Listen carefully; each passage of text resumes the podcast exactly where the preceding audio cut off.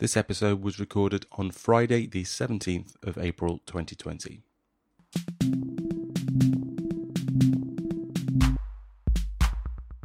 Hello and welcome to the Sheffield Digital Podcast. I'm Ian Broom and I'm joined, as is typically so, by directors Mel Kanarek and Chris Diamond. Hello. Oh, there we go. Proof. In this episode, we are speaking to three different guests who are all producing masks to be used by healthcare professionals during the coronavirus crisis. They are Tom Tabori from Makerversity, Joe Palmer, who is the Senior Design and Development Engineer and Engineer and Lecturer in Manufacturing Technology at the AMRC. That is a long title. I didn't really Yeah. anticipate that before I started talking.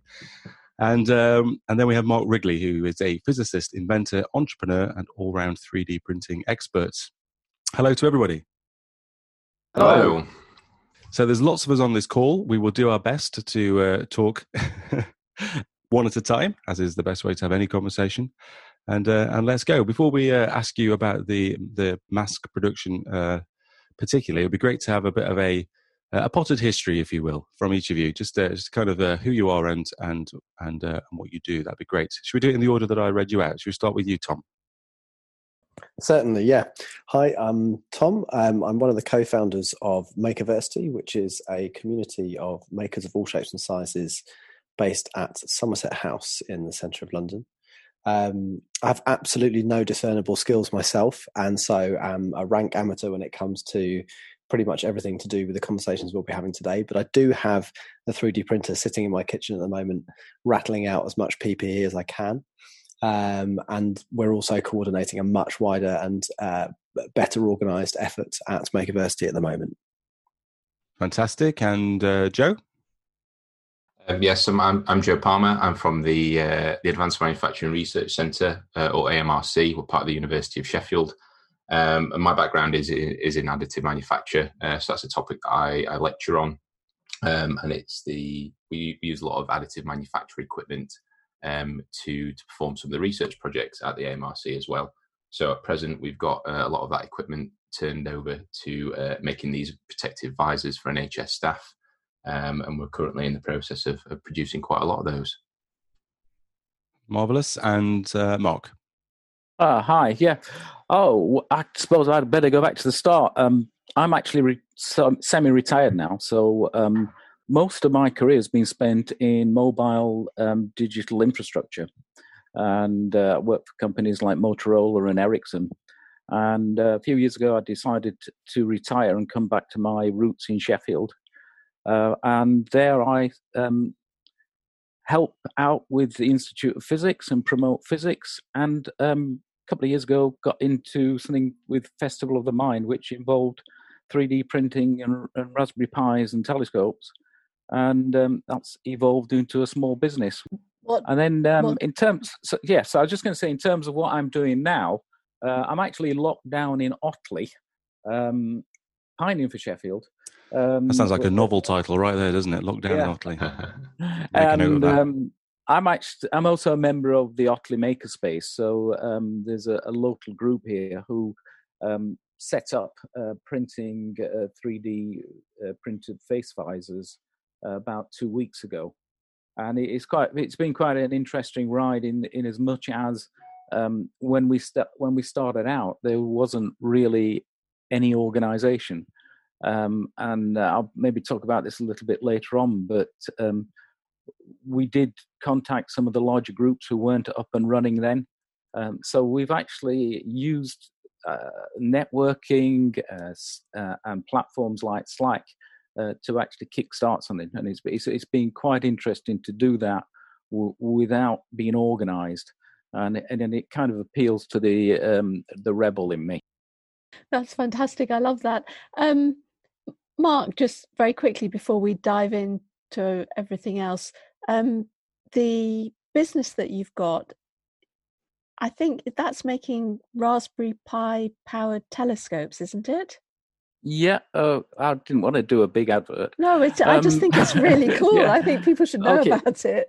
Well, this this actually, it actually came from this thing. When you talk to a lot of people who are in science and physics and technology, they'll often tell you that the way they got started was by making things, you know, sort of radio hams, building your own guitar, and all that sort of stuff. And um, it was five years ago, um, actually probably six now, that um, fairly low cost 3D printers were coming onto the market, which made it a, a, a domestic item rather rather than um, you know something more expensive. And I think the Raspberry Pi was probably about 18 months old. Uh, so there were bits in me. I'd, I'd got this thing where I, w- I was a big fan of the Commodore 64, and it looked like that was all happening again. But the real thing I wanted to do was to show to the sort of citizen scientist or amateur look, you can do this at home. Yeah, you can build stuff at home. So that's where it all started from. And um, we did the 3D printed um, telescope with a Raspberry Pi camera for Festival of the Mind, which I think is now six years ago. And that's called the PiKon. Fantastic. Thanks. Um, and Tom, you mentioned that you're one of the co-founders of Makerversity. Can you tell us a little bit more about what that is and how it operates? Absolutely, yeah. Um, it is essentially a co-working space for people that make things. So we have about 350 members of our main campus at Somerset House in in London, um, and they have access to the range of uh, things that you would find in most co-working spaces. So desk space a uh, place to make tea and coffee a little bar and a coffee shop. Uh, but about half of our space is given over to workshops of every kind that we can possibly fit into a grade one listed building. Um, so we've got woodwork metalwork digital workshop with all the things you'd expect to find 3d printers laser cutters uh, blast chillers. Um, we have a bit of a wet lab. We have a metal workshop a textiles workshop um, and so members are able to use all of the machinery and kit that are in those spaces to prototype ideas that they have for products, businesses, um, or installations, art pieces. Yeah. So it's kind of like all under one roof, what we've got scattered around the city in, in the various maker spaces and co working spaces. Do you think there's a, a real benefit having everything all in one place rather than scattered around? I do. I think there are. I think there are probably benefits of both. Um, the, the the benefit that we see from everything being under one roof is the amount of projects that involve collaborations that seem highly unlikely until they happen. Um, so between a um, I don't know a creative technologist and a fashion designer and uh, and a traditional woodworker, for example, might come together and, and create something that you would struggle to imagine uh, happening unless they'd all met together uh, over a beer in the bar um, or bumped into each other in the corridor. So that is, we have a lot of really delightful things that come through that that we, we think don't tend to come out of spaces that are uh, more focused on one particular pursuit. And Joe, you're sort of at a, a different end of things, working obviously in the, the manufacturing sector and, and working with manufacturing sure. technology. And you mentioned that you you're kind of the specialist in additive manufacturing. What kinds of things are you working with manufacturers on? Um, I would first of all, I'd say one of the specialists. Um, we've got quite quite a quite a team at the AMRC yeah. that are focusing on um, they're focusing on additive. Um, it's unfortunately it's a little bit difficult for me to say because a lot of these these projects are quite um, uh, commercially sensitive. Um, so it's, you know it's, it's difficult for me to give details, but sure. Um, we're doing quite a lot of work with uh, metal additive at the minute. So, looking at uh, using selective laser melting to produce titanium components for, for aerospace and uh, medical sectors uh, specifically.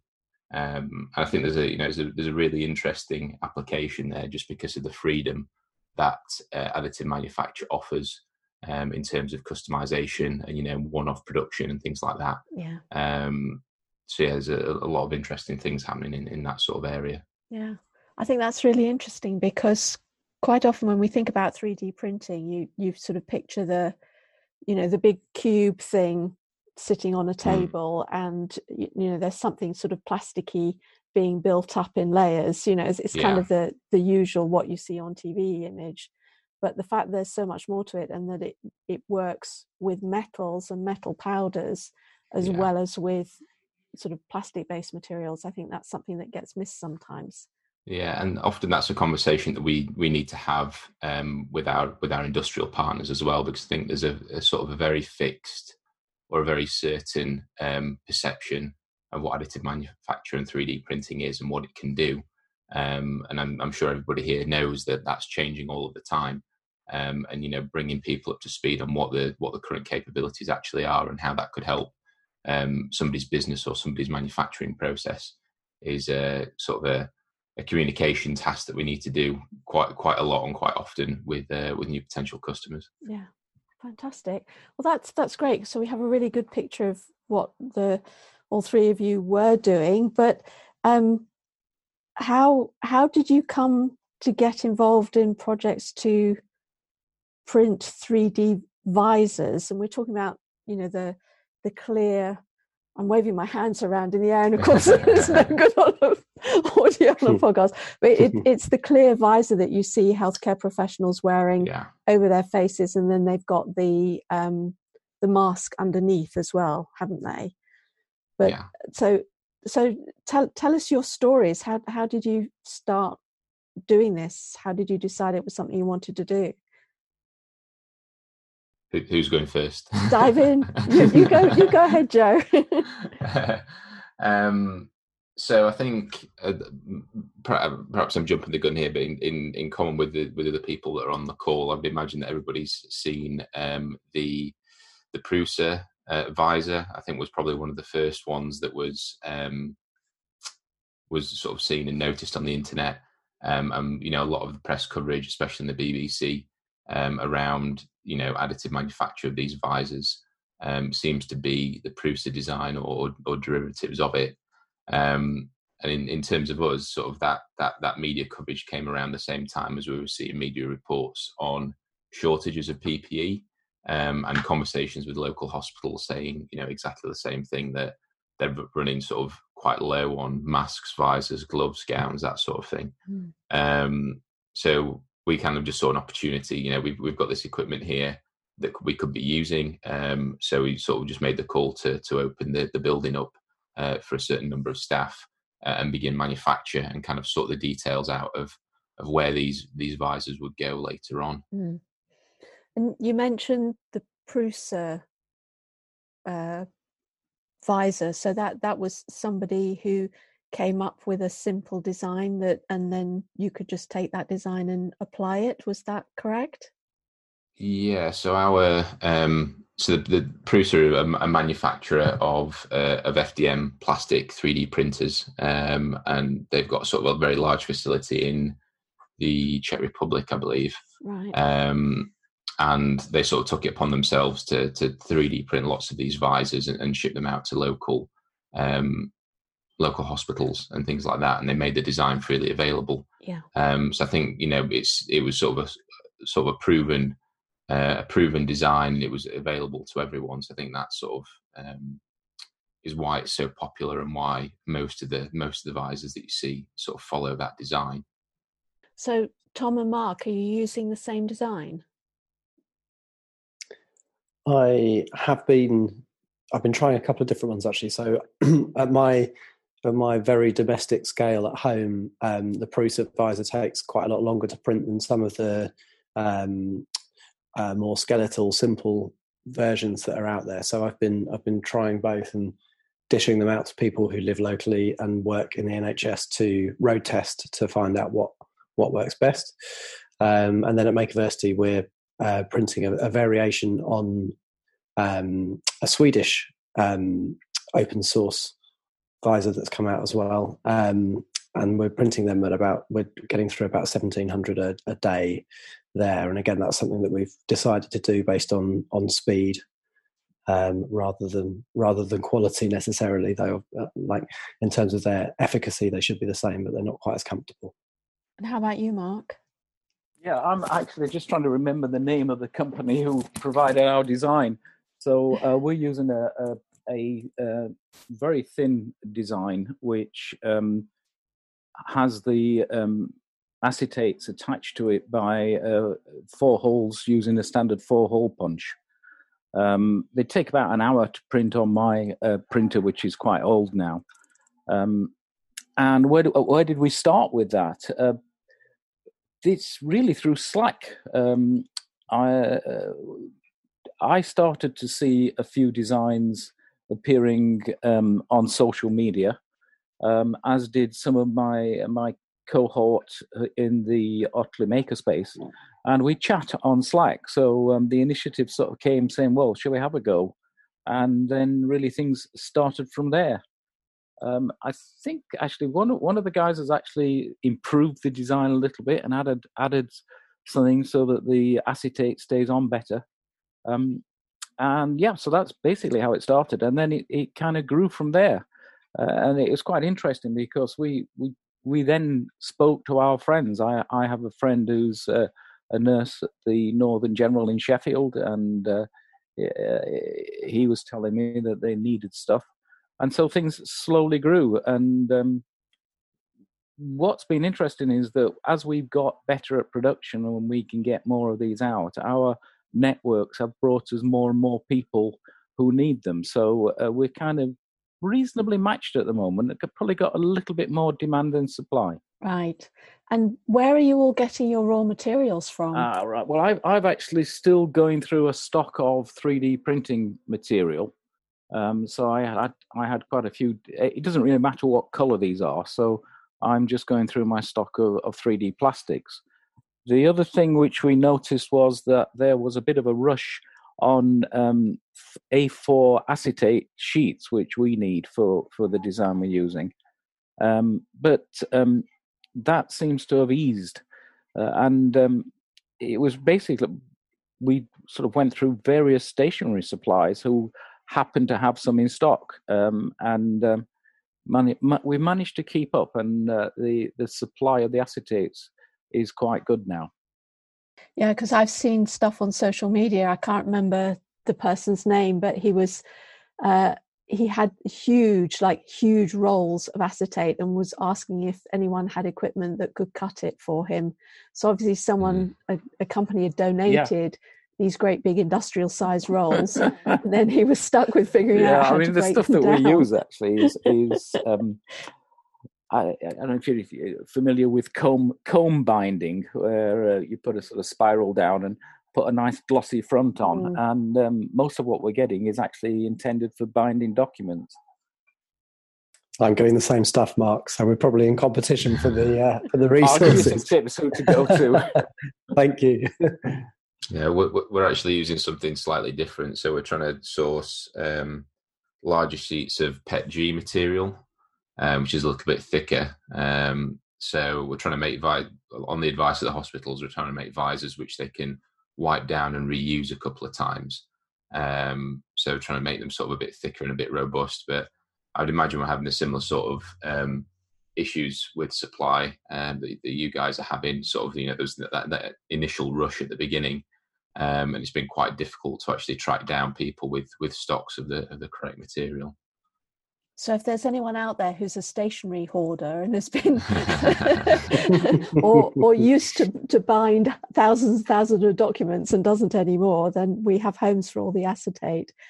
Um, was, uh, sorry, Mel, to interrupt. Mm. I, I, when I, well, I think when you first think about um, like the challenge that you're all taking on, admirably, it feels like a technical challenge, but but is it more in reality a communications problem? Like how do in in in the sense that how do you get those materials? Like, where, how do you get them?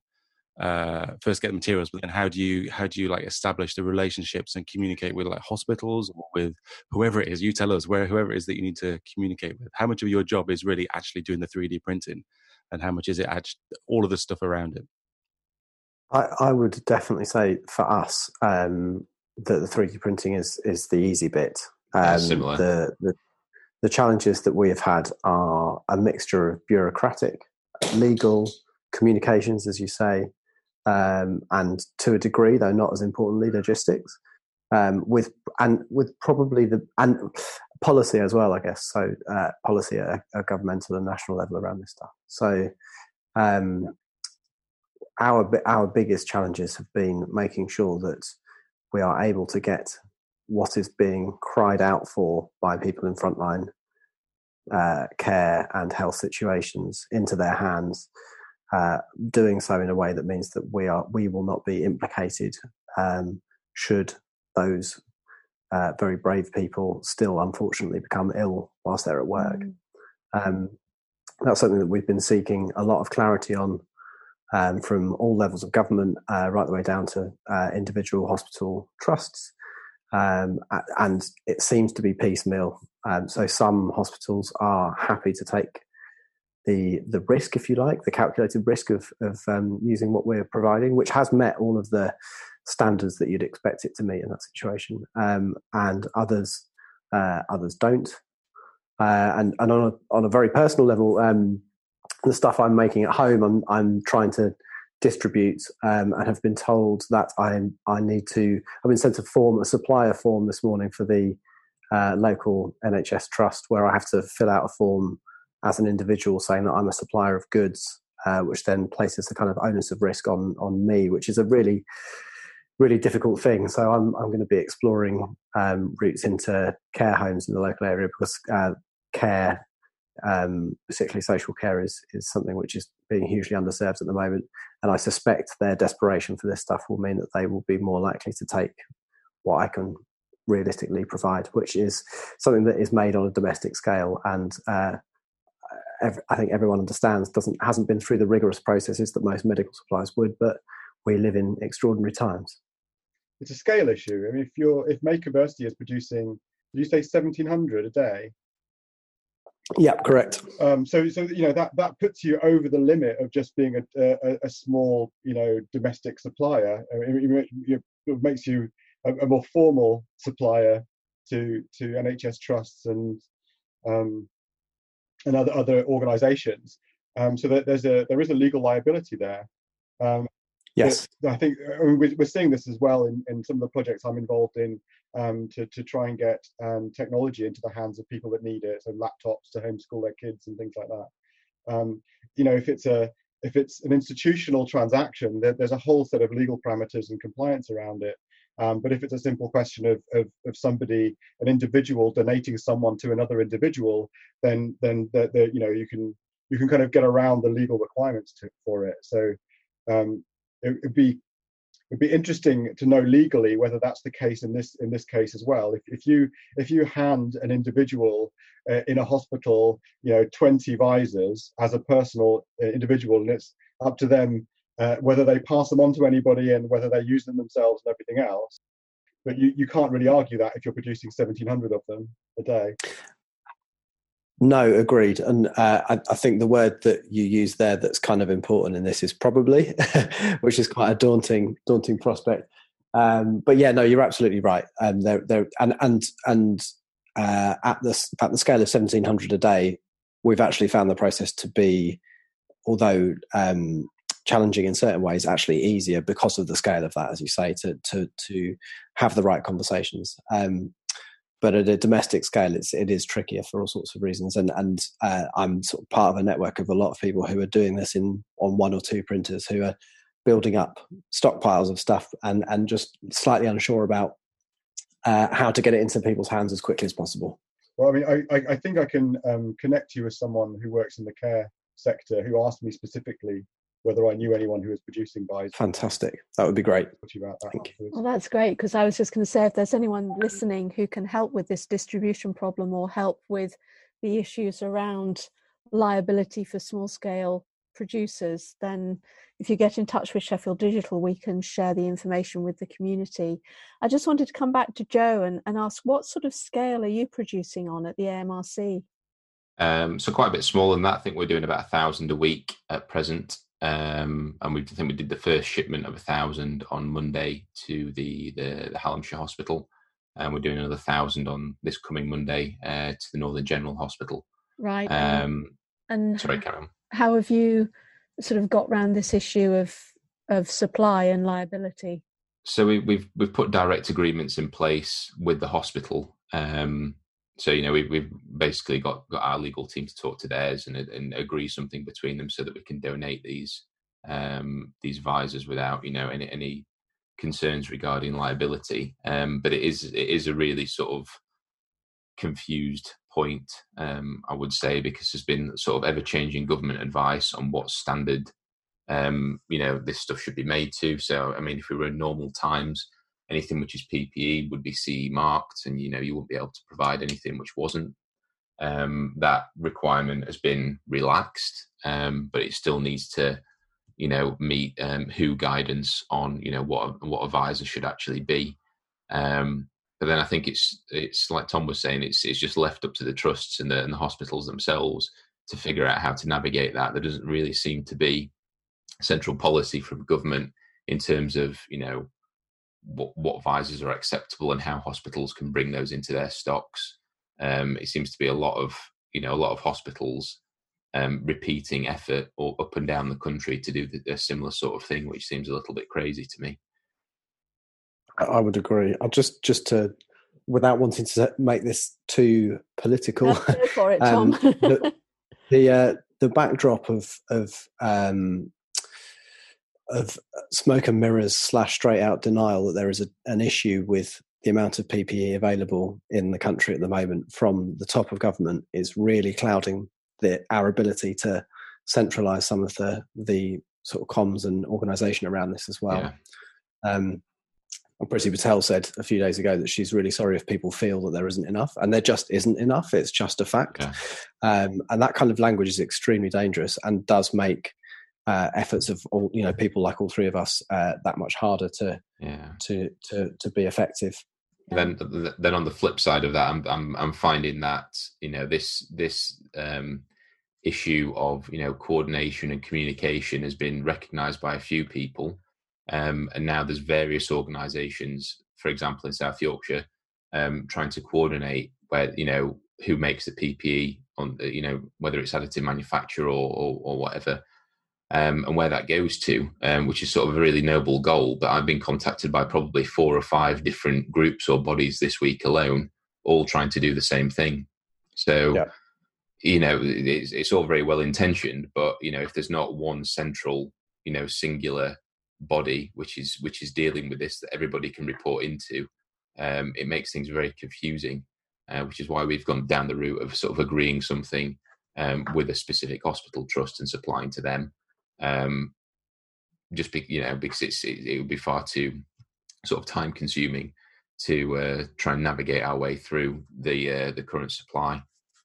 It would be really helpful for me, Joe, if you could send me details of the organisations that have been in touch with you, sure. because I um, sit on calls with the uh, Sheffield City COVID nineteen Business Response Group, and sure. one of the things that that group is trying to do is see where there is this kind of duplication going on and whether yeah. we can help streamline that. So, um, yeah. yes, uh, yeah, I, I, can definitely give you those details. I think without without wanting to mention any any groups in, uh, specifically. No, no, no, no um, not not on the podcast. But if you yeah, yeah. That, um, but I think a, a, lot of the issue yeah. is that some some of these groups have, have been sort of self appointed and have decided, you know, to undertake this challenge themselves without yeah. really engaging with, um, you know, the, the council or, or, or or government that probably better place to decide who should be coordinating these activities. yeah.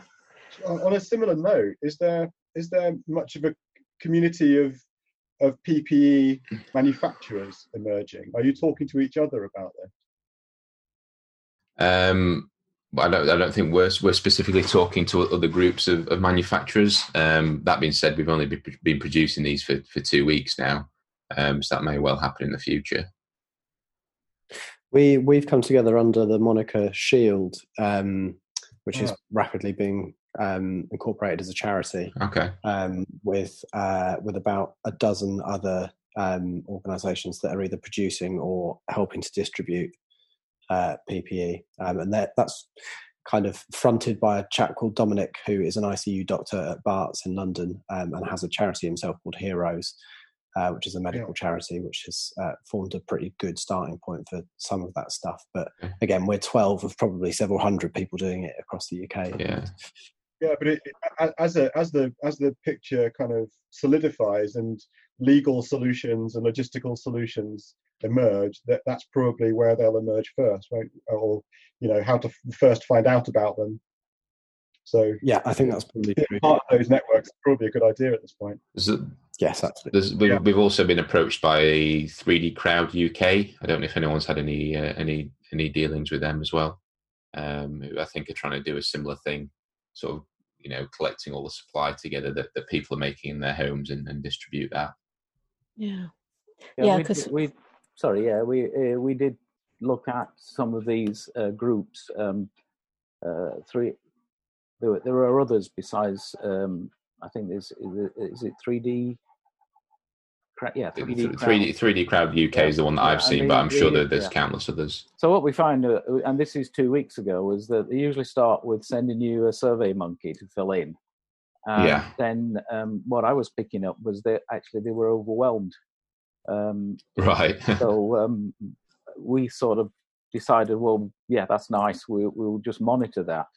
Um, um, and um, we're we're sort of much smaller than other people on this uh, on this podcast, and uh, I think um, I think I've turned out about hundred in two weeks, and we've probably done five hundred altogether.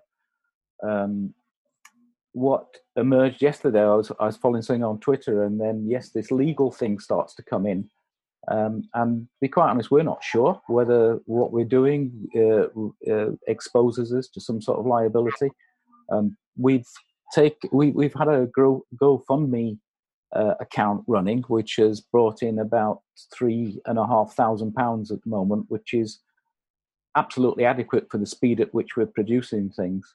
And yeah. we make a point of giving these. We don't charge anybody. We're not a supplier. We uh, and largely they're being given, as I said before, to people in our networks.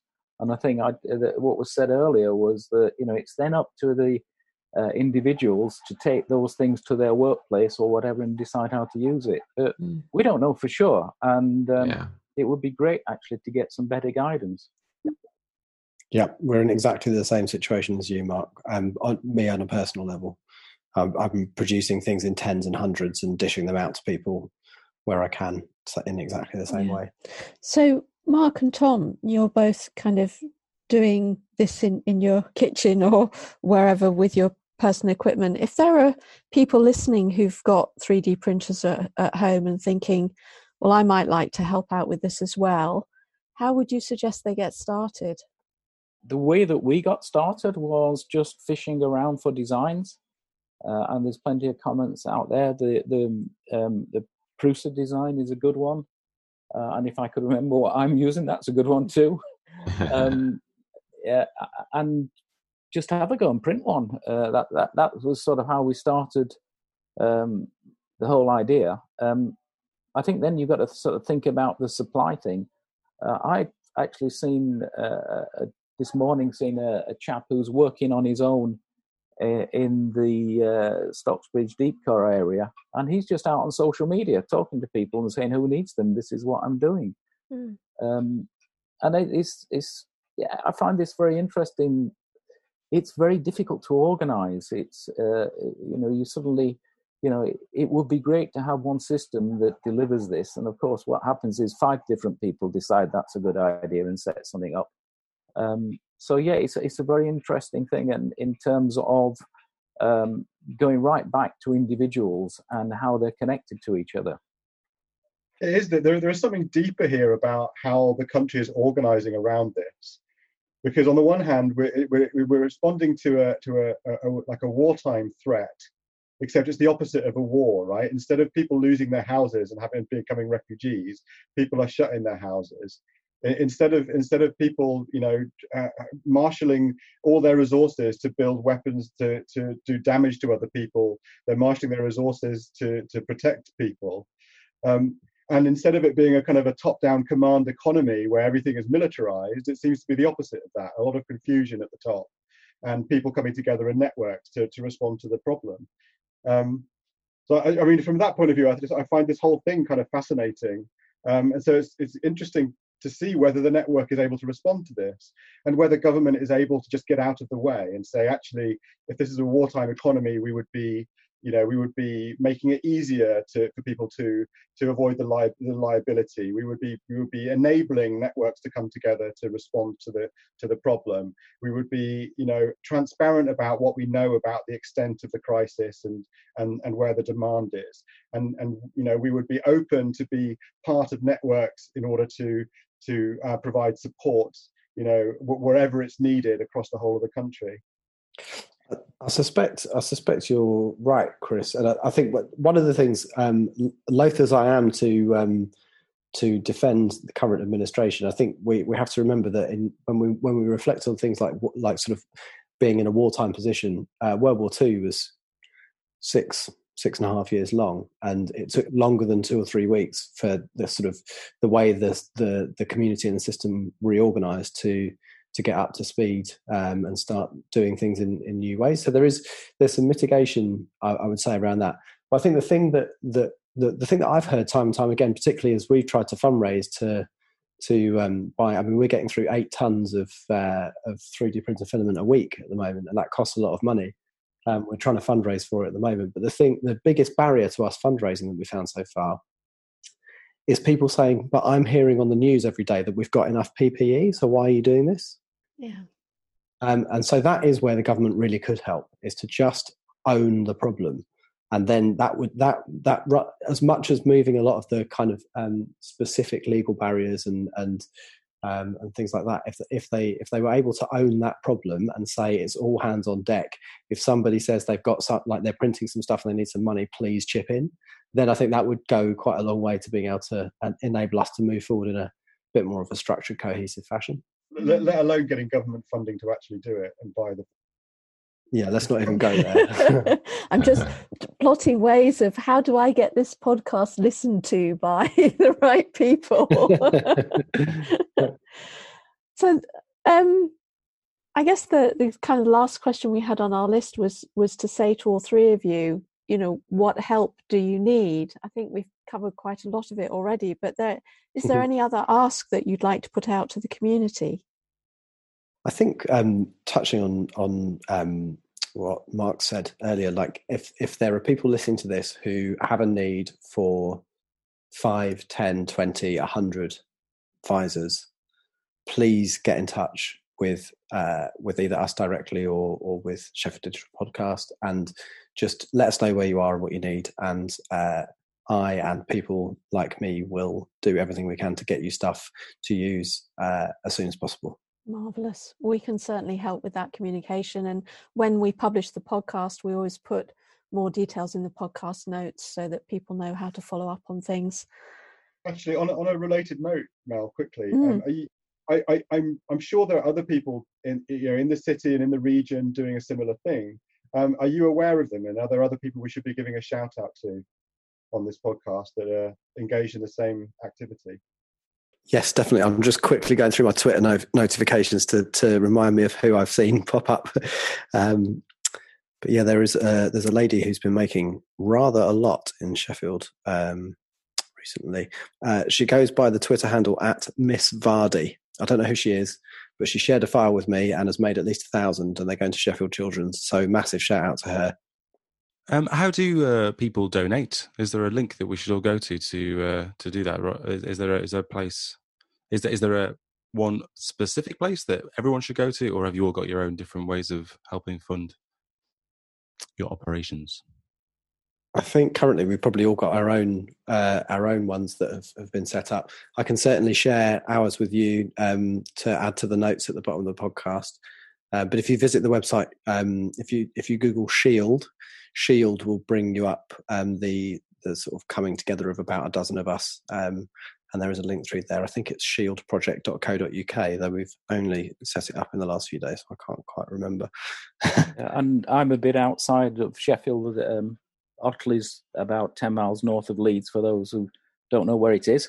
Um, but if you just um, go, um, Google uh, Otley Makerspace, the um, the landing page of their website has all the details, uh, not only about uh, making donations, but also um, uh, if people need help with PPE.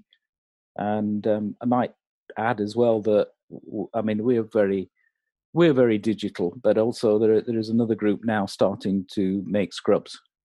Um, so um, yeah, so that's that's the way to get in touch. I think um, I think AMRC are very very fortunate to be able to be fund, self funding this activity um, at present. So I think if people are wanting to donate, then the the links that uh, Mark and Tom have just provided are a, a good place to to go and do that. Fantastic. Well, that's great. Um, I've kind of dominated on the questions. Chris, did you have anything else you wanted to ask? No, not really. No, I just keep up the good work. I mean, I think we've covered a lot there, and get a. It was really good to get a picture of what's going on and and and you know what's needed and you know what the situation is. So um, you know, as you said, anything that we can do to support that, um, or you know, any messages we can pass on from the community or get more people involved in it, we will do. Um, in the meantime, yeah, if, if you need to get the message out about things, just let us know. Thank That's you very great. much. Thank you. Thanks, everybody. Thanks for joining us. Lovely to talk to you. Thank you. Good to chat, guys. Thanks, nice one. Bye. Bye. And there we go. Hope you found that useful and interesting. I know that I did. If you would like to subscribe to the Sheffield Digital Podcast, a very, very sensible idea, then you can do that in Apple Podcasts or you can do it in whichever app you choose to listen to podcasts in. You can also find out more at the Sheffield Digital website at sheffield.digital slash podcast. And if you find this useful or any of the other podcast episodes that we've done related to the coronavirus crisis, then please share them with someone else, particularly the one that we did with Keebles and Shorts, because that was all about the financial impact and the different things that businesses and individuals can do at the moment, given all that's happening. So please point people towards these episodes if you think that they will find them useful. And um, we're recording again this week as I speak. So hopefully, we'll have another episode for you soon with an update from Mel and Chris on what's happening with Sheffield Digital and what the plans are. Until next time.